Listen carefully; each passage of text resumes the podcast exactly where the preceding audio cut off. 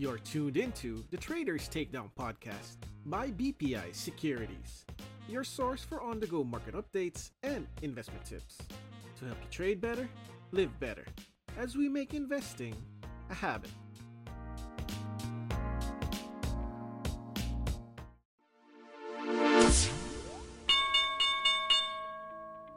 A great and nice start to your trading week. Rico here from BPI Trade for this week's episode of the Trade Screener.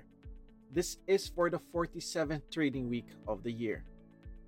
Philippine shares close higher week on week, reversing earlier losses as market sentiment improved after slowing US inflation data raised bets that the US Fed rate hike cycle is coming to an end. As expected, the local Banco Central ng Pilipinas paused and held rates at 6.5%, while the Philippine peso continued to strengthen against the US dollar to close at 51 basis points higher week on week at 55.67. The holding sector led the index higher after rising by 2.26% for the week, with the index heavyweights SM and Ayala lifting the sector.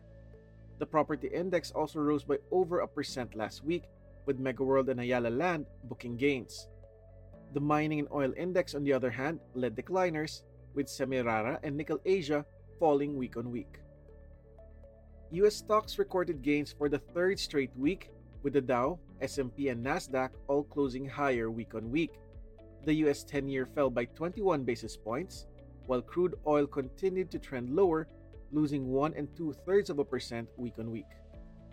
The PSEI closed above its 50-day moving average and its 3-month corrective trend line last week, opening the door to a much wider rally space. Next target resistance stands at its 100 day MA at 6,312.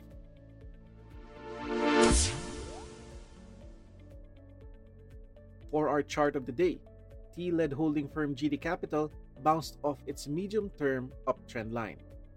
After a strong rally that began in May, which pulled its longer term moving averages to trend higher, GT Capital stalled at its 2022 resistance high at 600 and saw a correction back to its medium term advance line and close to its 200 day hmm. moving average. Last week, the stock rallied by 4.65% and momentarily regained its 50 day MA while pushing its MACD into a rally mode and lifting RSI levels back above the positive threshold of 50. The stock maintains its long term upward trend as prices remain above both its upward sloping 100 day and 200 day moving averages.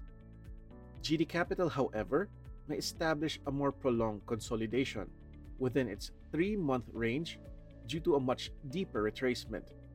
The stock needs to stay above its recent low of 526.5 to avoid a lower low scenario and a halt to its current upward trend.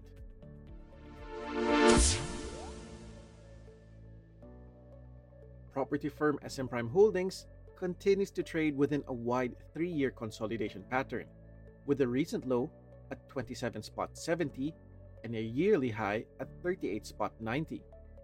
After a break below its August support ledge and a retest of its three year low last September, the stock re-established an upward momentum following a decisive move back above its 50 day moving average last October.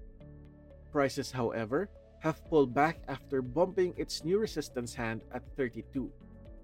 Its 50 day MA has begun to reverse higher, a move not seen since December of last year, which should bode well for the stock.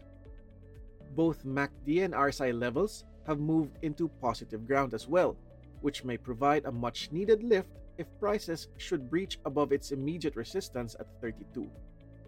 SMPH though remains below its downtrending 200 day moving average.